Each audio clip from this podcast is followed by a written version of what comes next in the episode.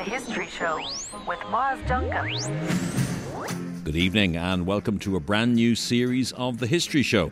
On this week's programme, I do use a mixture of virtual instruments, but I also record a lot of real instruments. I have a massive collection of Irish whistles um, and also a Celtic harp. modern music with a medieval makeover.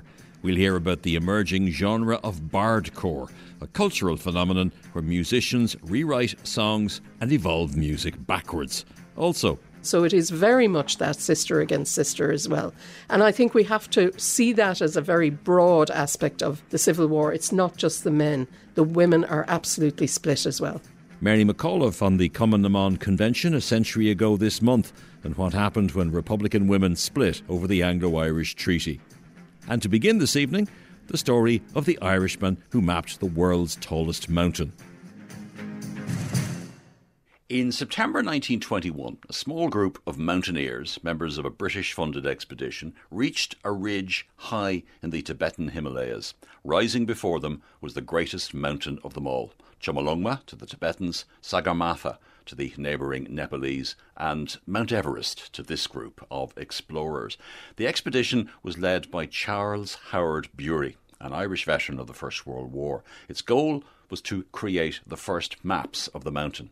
Bury's life and the landmark 1921 reconnaissance mission that he led are the subject of an online exhibition called We Had Experience of Wonderful Moments. It's part of Westmeath County Council's Decade of Centenaries programme, and you can find it at everest1921.com. To talk about it, I'm joined now by two guests. Frank Nugent is an experienced mountaineer, explorer, and expedition leader in his own right, one of the lead climbers in the first Irish expedition, a successful Irish expedition to uh, Everest in 1993. He's also an author who wrote about Bury in his 2013 book In Search of Peaks, Passes and Glaciers Irish Alpine Pioneers. Also here with me is Ian Kennelly, historian in residence for Westmeath County Council, who researched and designed the exhibition. You're both very welcome indeed uh, to the History Show. Um, Ian, tell me a bit about Bury's background. He was, you know, he was part of the Anglo-Irish aristocracy. Why is he of any interest in Westmeath? Uh, he's of interest in Westmeath because he spent much or most of his life there in Belvedere House. He was born in London, but his parents' normal place of residence was in Offaly, Charleville Castle near Birr, and he grew up there, uh, educated by a German governess. His family also uh, had a connection to Belvedere House, which he inherited near Mullingar, which he inherited in 1912. And subsequent to the expedition in 1921 to Everest and his political career in the UK, he settled in uh, Belvedere House and lived there for the remainder of his life. And uh, at what point, Frank, did he essentially become an explorer? Was it when he first travelled to Tibet, or had he been involved uh, in climbing or expeditions before that? Yeah, he'd been involved from a very young age.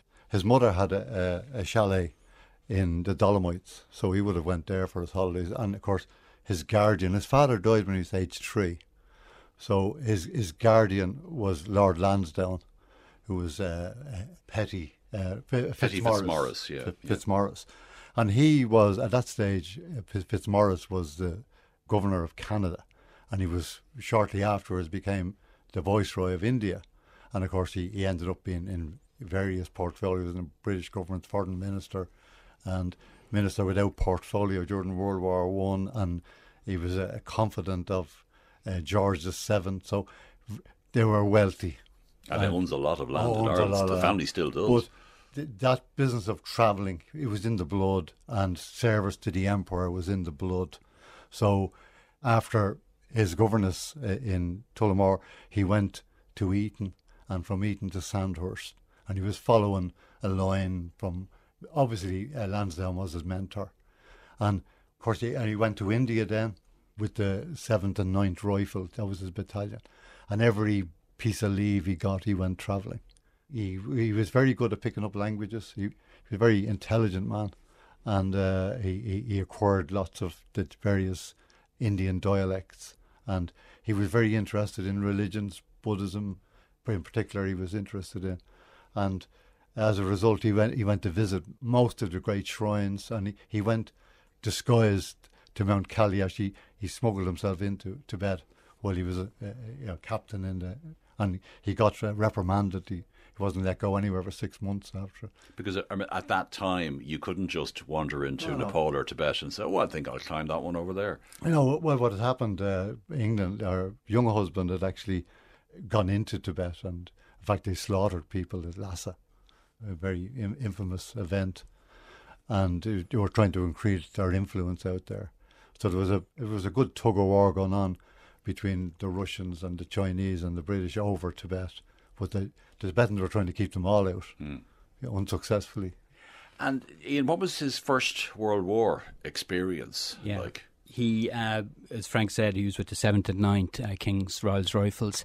He was at the Western Front uh, throughout the, the whole of the war, pretty much. He uh, was at Ypres, the Somme. He was uh, uh, in the German Spring Offensive of 1918. Again, he was at the front and he ended up being captured by the German army as they broke through the line in many places ended up spending the remainder of the war as a as a prisoner of war. He made numerous, or he was party to, and eventually made his own escape from captivity. He could speak German, and in, his escape, he remained free in Germany for a week uh, before he was eventually uh, recaptured and remained in, in prison until December of 1918, and then he returned to to uh, civilian life, so to speak. Let's return to Everest itself. I mean, I always think that you know we should we should stop calling it Everest. We mm. should call it Chomolungma or Sagarmatha Yeah. because they're much more evocative names. Mm. I mean, Mount Everest itself is called after somebody who was basically a complete in nonentity. He was a called- surveyor. or Yeah. or He called himself George Everest. Everest, right? He, he was highly insulted when people started calling it Everest.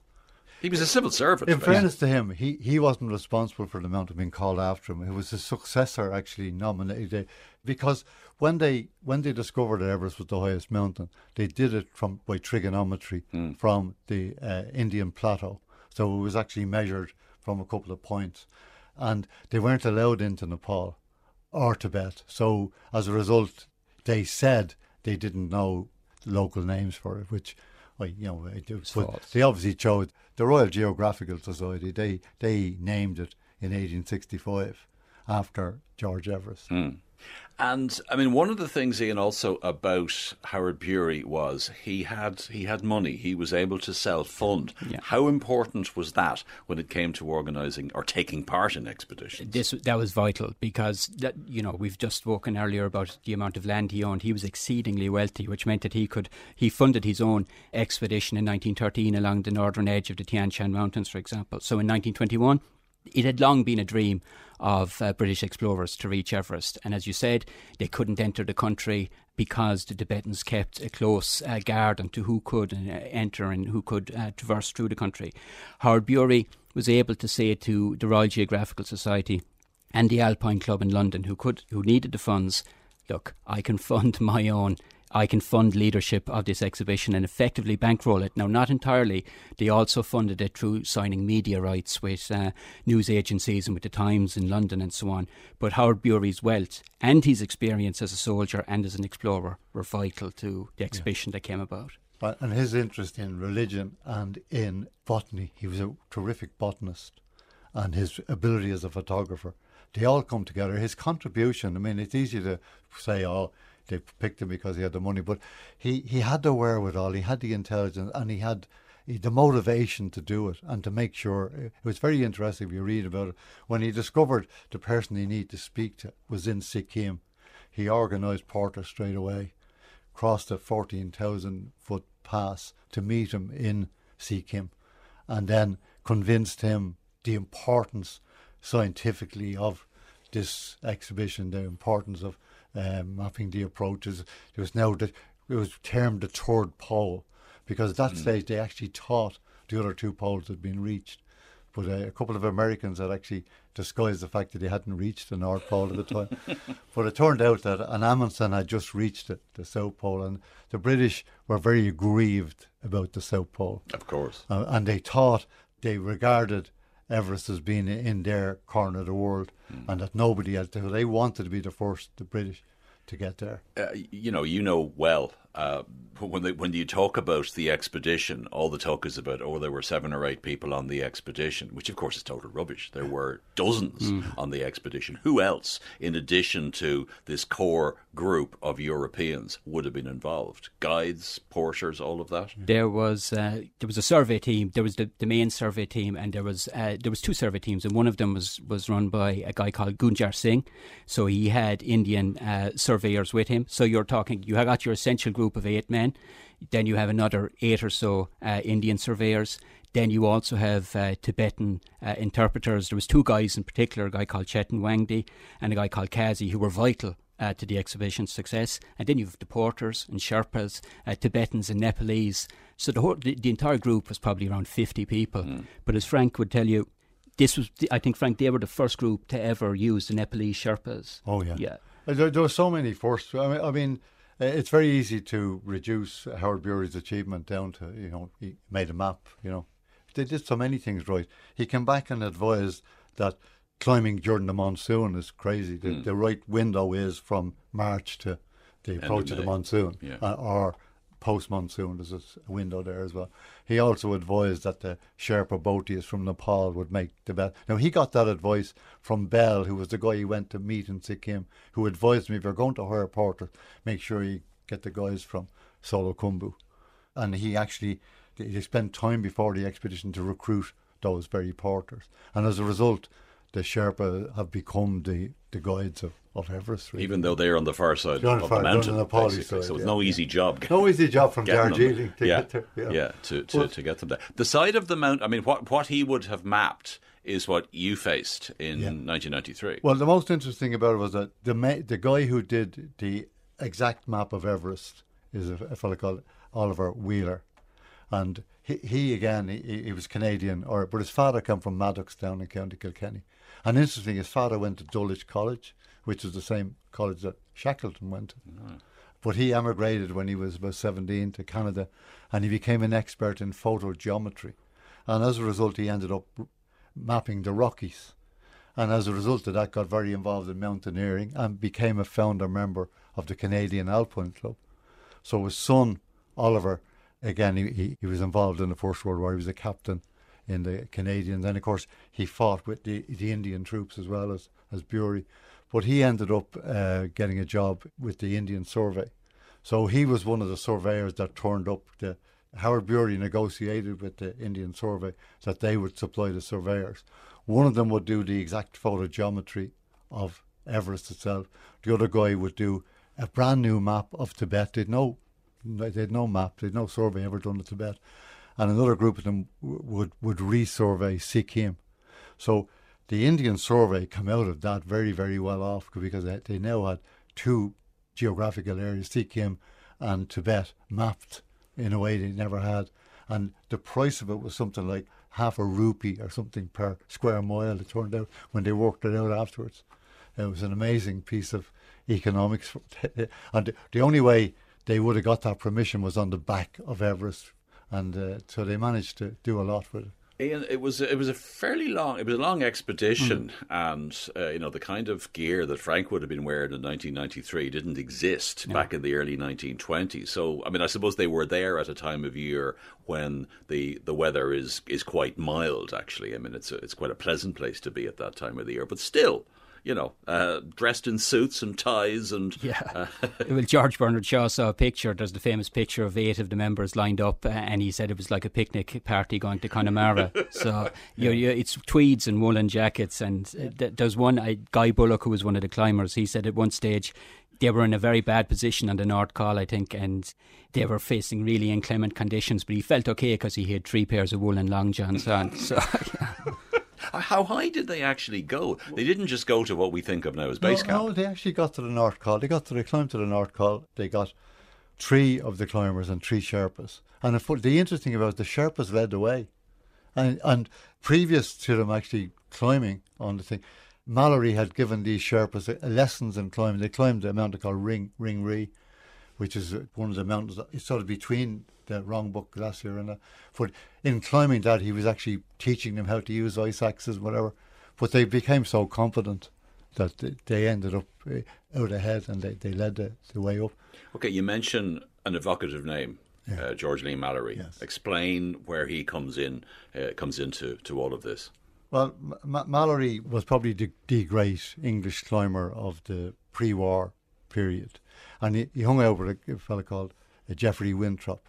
There was a set they used to go to Wales every Easter, and in fact, our friend, the guy who ran Conor O'Brien, he ran guns into Kilcool. He was a friend of his, and it was interesting if there was a difference between Mallory and, and Howard Bury. It was on Ireland. Mallory was much more sympathetic towards the Irish home rule and Irish freedom. Than the Anglo-Irish Bureau Yeah, was. yeah, actually, Yeah. landowner was going to be. So it was actually quite interesting. But But Mallory was the lead climber on He that. was the lead climber. Yeah, on the He- ex- he- 21 he went to Cambridge. He, he wasn't wealthy. His father was actually a, a, a preacher, and he, he was a school teacher in Winchester College. That, that was his job at the time he was going on Everest. But he was a bit, was probably the top climber. We're going to the Alps every year and putting up the doing the big routes, etc. So he goes back in No, he goes back. 22, goes back in 24. We'll talk about the Okay. 24 expedition in a, in a moment, and I'll ask you both the obvious the obvious question. But the title of the exhibition, Ian, comes from Mallory. We had experience of wonderful moments. Yeah, there was an official narrative produced within a year of the, and it's very well written, really succinct. And Howard Bury provides most of it, but there's also um, sections written by Mallory and. Uh, Bullock and some of the other guys. Mallory had a great turn of phrase, so I just thought it was a, a good uh, title for the exhibition. And also, Mallory, there was a difference. Howard Bury was really goal orientated. He just wanted to fulfill the mission, whereas Mallory was more. He wanted to go off in tangents and explore this ridge and that ridge, and that was another bone of contention between the two men. Okay, now Mallory obviously famously died uh, with with Irvine on Everest in 1924, which was the first, I suppose, really serious uh, attempt to to scale the peak. And there's still a question mark over whether or not he actually achieved the first. Either of them achieved the first descent. Uh, many theories speculating and uh, continued research into it. So, sixty-four thousand dollar question. I'll start with you. Do you think either of them made the the peak, the summit? Well, they, they had an oxygen system, and we don't know uh, to, to what extent it worked. You know, so they They were seen disappearing were seen into the clouds. I, I, it, with, How close uh, uh, uh, well, were they from? They, they would have been uh, around the second step was where they were seen. Hmm. So if they got up the second step, they went to the top. You know, I know there's no reason to believe that Mallory, as the, the sort of climber he was, that he wouldn't have got up. That's it was a question of whether he had the oxygen. If the oxygen system worked, he probably did go up. You know, Hmm. and I like to think he he got there. Everybody Yeah. likes to think. I he know got that. there. But Sandy Irvine had a Brownie camera, and uh, we haven't found his Hmm. body. His body hasn't been found. But was the camera not found? No. The camera hasn't been No, found. hasn't Okay, been found. Mallory's body has, Has been, was found a few yeah, years and ago. There's ice axes and a But few. uh, Irvine is still missing. No, So there's a good chance that Irvine might have fallen down the other side, you know, the Kangshung side, you know. It's hard to know. But if his body is ever uncovered and they ever find the camera, there's a possibility that The we film would still it. be intact. Yeah. Or there could even be a diary with something written there. You wouldn't Yeah. know. But there, there has, there's no hard evidence that he actually got there or not. what's your hunch, Ian? Frank has convinced me that they probably did, but I, I can't say for certain. Yeah, nobody can say for certain. Yeah, everybody except uh, Sir Edmund Hillary obviously wants to believe Well, he they did got say there. that you it- know, what- coming down alive was really the Yeah, test. no, getting up is one thing. Everybody, more, far more people die on the way down than die on What, the what way is up. important is that, that their main quest was to find the most feasible route to climb Everest. They chose that what's now known as the Mallory Ridge, which is the northeast ridge and the north ridge. So they reached the North Col, that's 23,000 feet, in uh, 1921. They went back in 22, and uh, there was, uh, I think, seven Sherpas died in a, an avalanche. And the, the real tragedy of it was that the, none of the Sahibs were killed. Yeah. It was only Sherpas. So that, Sherpas, yeah. That was a, it was a real shocker, you know. And Mallory uh, had to overcome all of that, and he went back in 24. And as I said, they had a they had a go, and we, we don't we don't know for sure. But the route, the Mallory route, is now proven to be the most feasible route.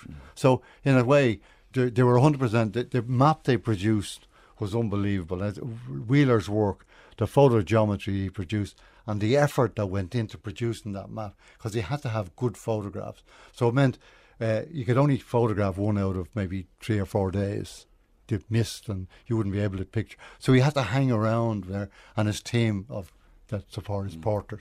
At the age of six, I had decided that I was going to uh, Mount Everest. and I didn't actually get there for another 40 years or so. Uh, but the reason I was fascinated and wanted to go to Everest at the age of six was to search for a very famous mm. uh, creature of folklore, namely the Yeti, the abominable, the abominable snowman. Yeah. Who started? I mean, th- this is the time yeah. that that whole uh, mythos basically began and captured my imagination 30 or, well, sorry, 40, 40 odd years later. Uh, there was a guy. This, this story. It's it's pretty well attested. There was a journalist uh, based in uh, what was then Calcutta, Henry Newman, who had uh, produced features for magazines, newspapers, and the Reuters News Agency. Uh, and one one of the things I said earlier that the trip was partly funded by these media rights with deals with the newspapers. Howard Bury, even though he was in Tibet, was sending regular dispatches. Now there was about a three week lapse before they got back to Europe. Regular dispatches from the from the expedition, and in one of these he mentioned that they were at uh, an area called Lhakpa La, up about six thousand five hundred yes. meters, Frank. Yeah? yeah, and they found these tracks in the snow, and they were un- unusual, uh, large, not any identifiable, and the, the Nepalese Sherpas with. Uh, Howard Bury said these are the what they call the Mito Kangmi, and uh, this wild man that lives in the snow. And that word came back. Howard Bury sent that word back as part of his uh, uh, dispatches, and this Newman picked up on this phrase, and he translated it, seemingly mistranslated it as dirty snowman, filthy snowman. He thought that's not really a memorable phrase. He came up with, hey, abominable snowman. and uh, the Times in London started printing this extraordinary series of articles.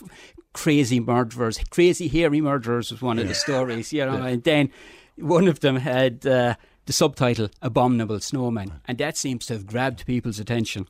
I would, yeah, you would understand yeah. why it would grab people and, and, has, so, has done. So Howard Bury is responsible for the Yeti. Yeah, yeah for the for the for the, for the, for the Yeti. And, I mean, Frank, do you reckon that the Sherpas actually believed the story, or they were just having a bit of fun with Howard Bury? No, well, I think uh, what basically happens is if you if you got a small a claw of a small border animal it, it will thaw out in the, in the sun during the day and it becomes bigger. Yeah, expands. And it, yeah. that sort of technically explains what probably happened. But uh, yeah, they did believe, and uh, all mountain peoples, if you actually go into European the European Alps, they all believed in wild people. I think parents used to threaten kids with, "Don't go oh, out yeah. up in the mountains. There's, there's animal, wild men up there not, will not eat just, you." Not just in the yeah, Himalayas, every, all over, in Ireland, all over, all over, around the world, mountains of the world. There's all there's similar yeah, the, the, the, abominable someone for a period took over from the boogeyman, basically. Yeah. Yes, yeah, yeah, yeah, pretty much. Anyway, okay, listen. Uh, thank you very much, uh, both of you, for for coming in for joining us this evening to talk about Charles Howard Bury and his historic expedition. That's Ian Kennelly and Frank Nugent, and uh, that Westmeath County Council Decade of Centenaries uh, program, which is online. The exhibition we had experience of wonderful moments is at Everest1921.com.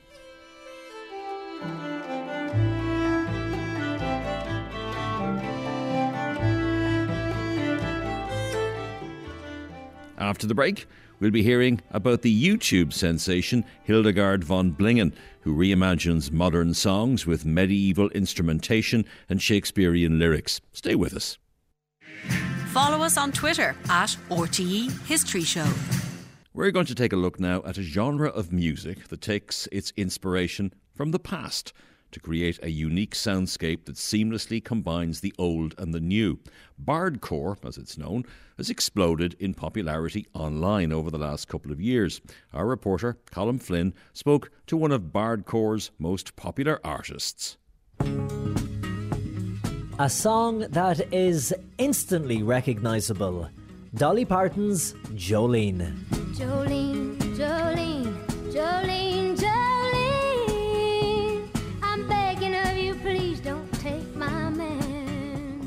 But what if someone took that song and re recorded it as if it were in the Middle Ages?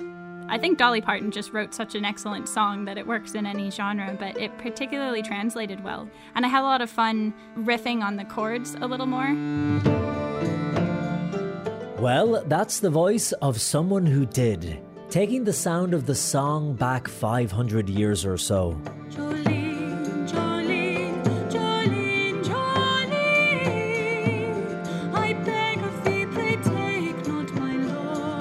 Welcome to the fantasy world of bardcore music. He talketh loudly in his sleep, and alas, I cannot keep from weeping when I hear thy name, Jolene. Bardcore is sort of an emergent genre. It's I'd call it pastiche. It's medieval inspired music, usually involving covers of modern songs.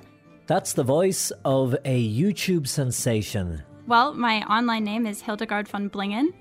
Um, I have a YouTube channel that I started two years ago, around the start of the pandemic, and I've been um, working away on it ever since.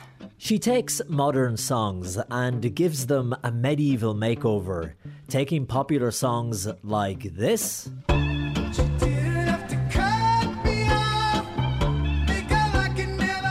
and making them sound like this.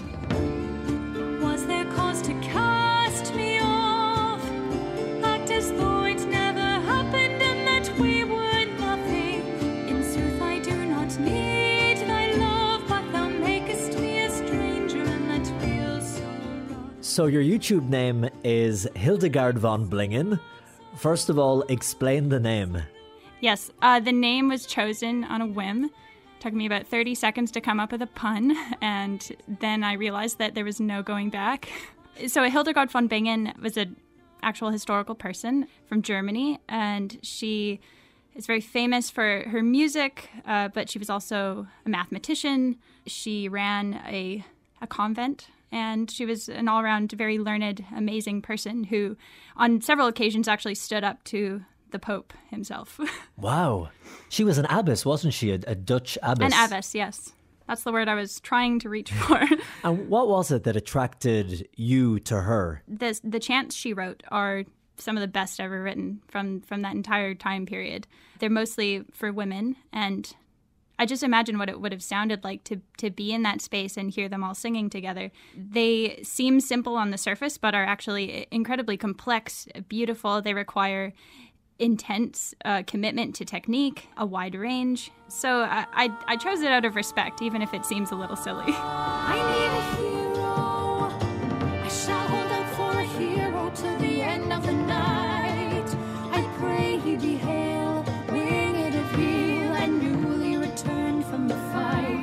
Hildegard von Blingen is 29 and lives in Canada. She works as an illustrator and graphic designer in the film industry and started making these covers when she lost her job during the pandemic. I, I came to it through Dungeons and Dragons and a love of Lord of the Rings, a, a love of history as well. I broadly enjoy medieval music, uh, all the way up to you know Baroque. I also listen to modern music. I don't just sit at home in my my abbey listening to only hundreds of years old music. I saw you dancing in a crowded room. You look so happy when I'm not with you. I saw thee dancing from the gallery. Thou lookest gay, and I am not with thee. How do you create the medieval soundtrack under your vocals? Are you using software or real instruments? I, I do use um, a mixture of virtual instruments, uh, but I also record a lot of real instruments. I have a massive collection of Irish whistles um, and also a Celtic harp. Ah, and then we have to mention now the Irish connection because is it your mother who's from Ireland? So it's her her father fr- uh, was from Ireland. Do you know what part of Ireland? Oh, you caught me. No, I'm I'm forgetting now. Um, I'll have to get back to you on that one. And she did. It was Belfast. Save thy tears for another day. Her YouTube channel has become extremely popular, but despite having millions of fans now for her music, she wants to keep her anonymity. I think everyone imagines that they'll enjoy fame, that they want attention. I enjoy keeping this um, separate from my life and having it be about what I create and not about how I look. Uh, it creates a, you know, a fun mystique or like a story, an extended universe even. I don my red surcoat tonight, dancing in the dark in the pale moonlight. So, how many views have you amassed to date? I don't know it off the top of my head, which is maybe a good thing because I try not to obsess about it. Definitely in the millions. Make that just under 40 million. Kiss me once before the chorus. Summertide sorrow. And did you ever imagine you would get this kind of reaction? No, it was a complete surprise. Uh, but it's it's been a lot of fun. There's always this this interest in in fantasy because Bardcore really is a fantasy. There's nothing particularly historical about it. Tis but summertide, summertide sorrow. Summertide, summertide. That's an interesting point, and that was going to be my next question. How accurate do you think, historically accurate, the sounds that you are creating are, or how much of it is, as you put it, fantasy? If I had to put a number on it, I'd say maybe 10% accurate. I mean, historical accuracy, I think, is uh, kind of a, a difficult concept in itself because we're we're only ever guessing what anything sounded like. With music, we have very little to go on, and so much secular secular music wasn't even written down. A lot of it was just passed around by by ear. So what I can say is that my covers are vaguely medievalist. They are pastiche. And and the lyrics themselves are actually in early modern English, which is uh, you know the Elizabethan Shakespearean era. It has nothing to do with with medieval times. I want it to stay fun and and remain something I do as a passion. I do mean to keep doing this as long as people are listening. I'll keep I'll keep making music. Well, I don't have your real name, but I just want to say, Hildegard von Blingin', it was a pleasure talking to you, and thank you so much. Oh, thank you. This was a lot of fun. Kiss me once before the. Summertide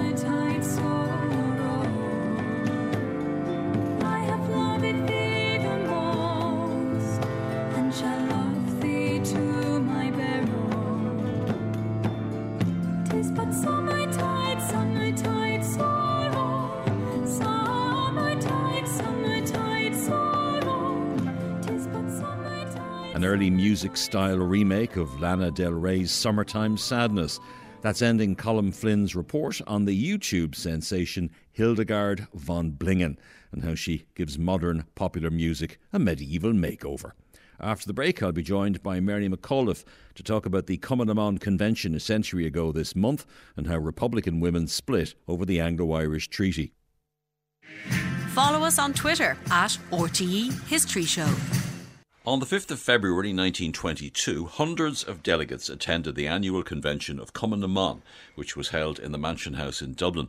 The convention was called so that the women of Cumann could vote on whether they, as an organisation, should accept or reject the Anglo Irish Treaty. The convention was a hugely important event. The newspapers of the day all reported on it, yet it has been somewhat neglected and overlooked in the narrative of the lead up to the Irish Civil War. Joining me in studio to discuss what happened at the convention and the aftermath is historian Dr. Mary McAuliffe, Director of Gender Studies at University College Dublin, and also the biographer of Margaret Skinnider, one of the women who, in fact, attended the convention amongst uh, many other aspects of a fascinating life. Mary, the Dáil voted to accept the treaty, as we know, in January of 1922. Cumann didn't hang around because a month later, before the IRA actually met to decide their attitude, they called their convention. But not all the branches of Cumann were represented. What happened to ensure that there wasn't a kind of a full quota, full attendance? Well, um, obviously, the executive of Cumann had already uh, made their position clear prior to the convention, and, and they were in the majority anti treaty. And when the convention is called then for the 5th of February 1922, only just over 320 branches attend, and we reckon there would be upwards of between 650 and 700 branches of Cumann in late 1921, 1922 in existence. So that isn't a huge amount. Now, there are a number of issues. There was a rail strike in Munster, so it stopped a lot of the Cork and Kerry branches coming up, and, and they reckon about 33 of those branches, particularly from around Cork, would have been anti treaty, so we could possibly add them in. There was also the fact that a lot of the pro-treaty women talked about the fact that it seemed, uh, you know, accepted that the Cumann Convention would go anti-treaty, and perhaps the pro-treaty women weren't particularly welcome. People like Jennie Wyse Power were talking about the fact that the nights before the treaty, as women delegates arrived, there were discussions and a rigging, rigging going on of the voting. So because the executive had already gone that way and the six women TDs had all voted against the treaty, including Countess Markievicz, of course, who was president of Cumann you don't have a huge attendance of the anti treaty. And Cal McCarthy has done some interesting work in his book on the convention numbers. And just to give you an idea, of the 375 branches in Munster in 1921, only 80 come to Dublin in 1922 to the convention with the 33 standard. Leinster had 188, only 144 come to the convention. So you see, there is less than 50% attendance. Mm-hmm. But then of the 50% who didn't attend, could you say they were all anti treaty or pro treaty? And the thing is, we can't know. We know some of them would have been pro treaty, but I would argue not enough of them would have been pro treaty had they all been there to actually overturn that anti treaty vote. I mean, the 50% who did attend were an interesting straw poll, to put it mildly, and the Yes. result was overwhelmingly against Oh, the treaty. absolutely, absolutely. Um, the, the there was only a few pro-treatyites there, including some of the senior leaders. Now, somebody like Jennie Wyse Power and Min Mulcahy were very, very important, and they make very good speeches for the treaty, and they leave then once the vote has been taken. But overwhelmingly, they went with Mary MacSwiney's proposal on what they were to vote on. Interestingly, though, I mean, I think the point has been made that the, the six female members of Dáil Éireann have skin in the game, as it were. I mean, everybody had skin in the game, but they in particular, they were related to, you know, to, in many cases, the Mhm. case of Mary MacSwiney, uh, uh, in the case of a number of them, uh, Kathleen Clarke, for example, that they had brothers, husbands who had died. The Cumann na mBan Convention is is quite different. They're they're not speaking on behalf of dead Republican heroes. They're speaking on behalf of themselves. Well, even Mary MacSwiney is speaking on behalf of herself because the, the resolution she puts forward is the executive Cumann na mBan reaffirms the allegiance to the Republic, that is the proclamation, obviously, and the Republic declared in 1916, and therefore cannot support the Articles of Agreement signed in Dublin on December 6, 1921. So they're all speaking from the standpoint of an ideology. Even Margaret Skinnider, as you mentioned, whose biography I wrote, her main point in her speech to the convention is that she could not recognise that anyone who took the oath of allegiance could be a true Irish man or indeed Irish woman. So, really, speaker after speaker give impassioned and resolute declarations that they cannot sign the treaty because of their ideological and political standpoints, particularly around the oath. There is some mention of the border, but not a lot. It's mostly about the oath, and the treaty ports are mentioned, and that betrayal, that sense of betrayal of the Republic that was declared in 1916. And the proclamation had always been a, stu- a touchstone for political women. Not just about the Republic, but because it guaranteed equal rights and equal opportunities in that Republic for women as well. So for them, that was their, and, and it'll continue on into the Free State with Kathleen Clarke, Jennie Wyse Power, ironically, harking back to that proclamation when they were resisting the anti women legislation that will be coming down the line, as we know now. And did the debate in any way parallel the debate that had taken place the previous month in Dáil Éireann, in the sense, I mean, you mentioned, for example, that partition did not feature very highly. The oath of allegiance was far more uh, was far more important. The fact that the d- delegation had not come back with a republic was far more important. That would seem to parallel what was Mhm. going on in in Dáil Éireann as well. Yes, and on the other side, the few anti-treaty or few pro-treaty who did speak, Jennie Wyse Power herself, talk about the uh, stepping stone argument, to achieve the freedom. freedom to achieve freedom, exactly as as Collins and Griffith had put forward, and they will use that when they go on to set up Cumann na Saoirse after they split with Cumann na mBan. But MacSwiney and the other speakers against the treaty carry the floor overwhelmingly. Now, the the fact that there wasn't that much discussion of partition, which was also the case in the Dáil debates as well, there's a certain logic to that, isn't there? Not that people were uninterested about partition and uninterested in the fact that a border had, in effect, of not the physical border hadn't been created at that stage, but would would uh, a few years down the line. But there was a certain logic uh, to a non-discussion of partition, wasn't there, on the part of anti-treatyites in particular? Well, uh, you know, uh, obviously the border had already been, been in place and, and it had become slightly normalised that there was a Northern Ireland executive, a Northern Ireland government. But also they needed to get things sorted in the south, in, in their own uh, relationships between you know, were they going to accept this treaty? If this treaty was going to be accepted, the border was going to become hardened.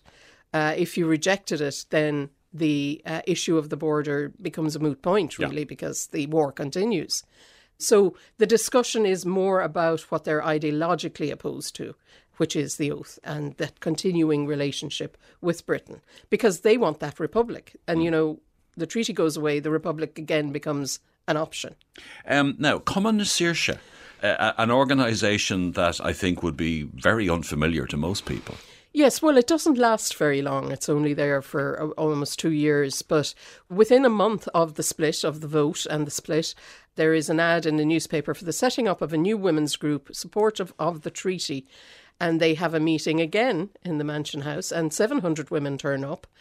And what they want to do, and Mrs. Connolly, Sean Connolly makes a statement to uh, set up a group of women uh, to show that not all the women of Ireland were against the treaty, and this was a again a stepping stone argument was made by the women.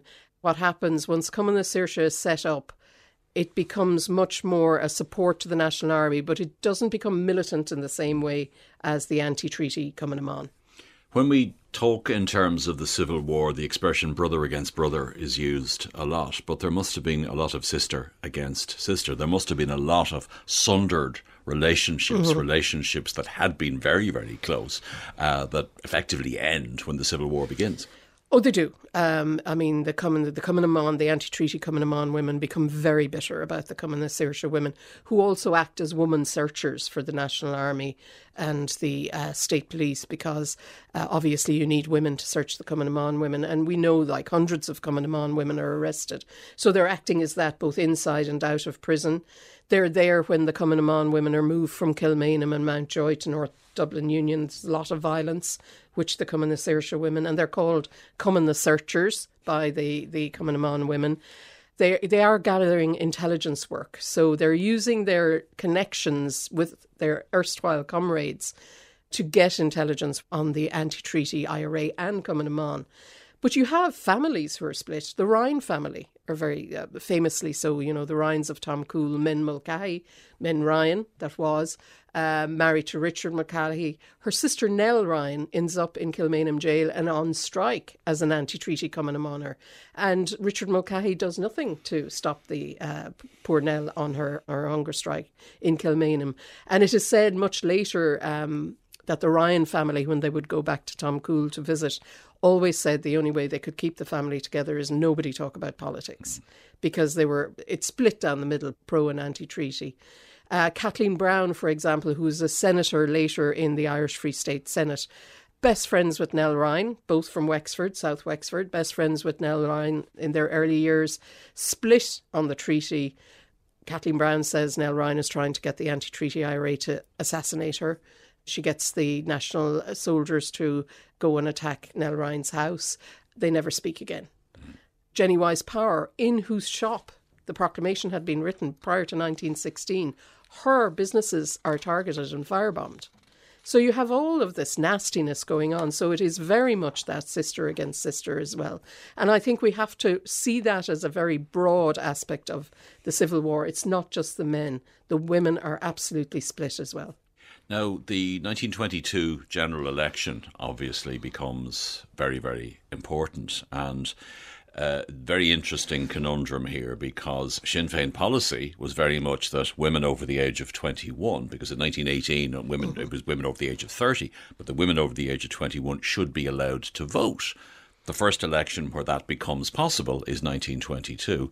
It doesn't happen. No. What what goes wrong? Why not?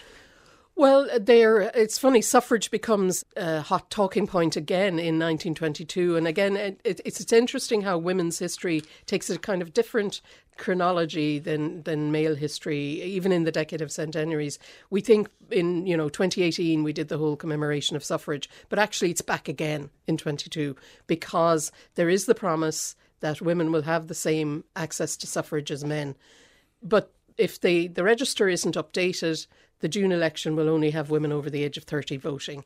So Kate O'Callaghan, the TD, who had voted against the treaty and was the widow of the Lord Mayor, of Cork who'd been assassinated by the Black and Tans, moves an article of legislation that the uh, register be updated for all women over the age of 21. Collins and Griffith resist, saying, you know, oh, it can't be done in time, and we really can't be having that now. And, and you know it's going to be in the Constitution. There are delegations sent in with Hannah Sheehy Skeffington, with many of the other women who had been, uh, you know, suffrage campaigners. Interestingly, Jennie Wyse Power, who had been a suffrage campaigner as well, and who you would think would support this, feels she can't support it because she sees what they are doing. They are people who are against the treaty, who want the younger women to be able to vote. And then the potential is that many or the majority of women under the age of 30 will vote anti treaty, and that could actually defeat the treaty in the June election or defeat the, the treaty candidates. So the Cumann na women, despite many of them having been suffragettes in their day, cannot support that campaign to get the register updated. Collins and Griffiths refuse to do anything about it, and the June election happens with only women over the age of 30 being able to vote. Now, whether or not if we had the younger women voted, the treaty would have been defeated, I don't think so. I don't think there was enough of them to carry It that. wasn't really even close. I and it wasn't that close. It was two And, to one in yeah. terms of pro and anti treaty Sinn Yes. Féin, and then all the other uh, parties, the Independents and Labour and Farmers Party, were all pro treaty. We're all well. Pro treaty. And plus, not all of the younger women were anti treaty anyway. But they weren't going to take that chance. Now, there's been a lot of work done during the decade of centenaries, including, but you know, by people like yourself, which has brought the women's stories back into, thankfully, the general narrative. Uh, this year, you're determined not to let the centenary of the Cumann na mBan Convention uh, go unmarked. How are you marking it? Well, I, I had recognised that or noticed that um, nobody was doing anything about this convention uh, in early February, and I think it's a very, very important meeting to mark, but also a very important moment in the history of militant and political women's organisation in this country when Cumann na mBan split. So I had some seed funding left over, thanks to UCD Decade of Centenaries, and I just decided to organise a an online symposium, which will be on the 25th of February from 2 to 4 p.m. with great speakers. Uh, Leeann Lane, Margaret Ward, Katrina Bowman, chaired by Fionnuala Walsh. I'll be speaking myself to mark what happened in February 1922 in the biggest women's organisation, really, that was in early 20th century Ireland and the most important, and the impact, legacies, and memories of that split. So, February 25th. We put all the details of the symposium on our website. We wish you every success with it. It sounds like there'll be some fascinating talks. So if anyone would like to know more about what Mary has been talking about this evening, make sure to uh, to book your ticket for that uh, symposium. We'll leave it there. Thank you very much for coming in on the show to talk about this hugely important event that happened 100 years ago this month. That's all we've time for on this evening's programme. Details of all our items, as well as podcasts, are available on our website, rte.ie forward slash history show. Our researcher is Liz Gillis. The History Show is a Pegasus production for RTE. For now, from me, Myles Dungan, and producer Morgan Clancy, goodbye and thanks for listening.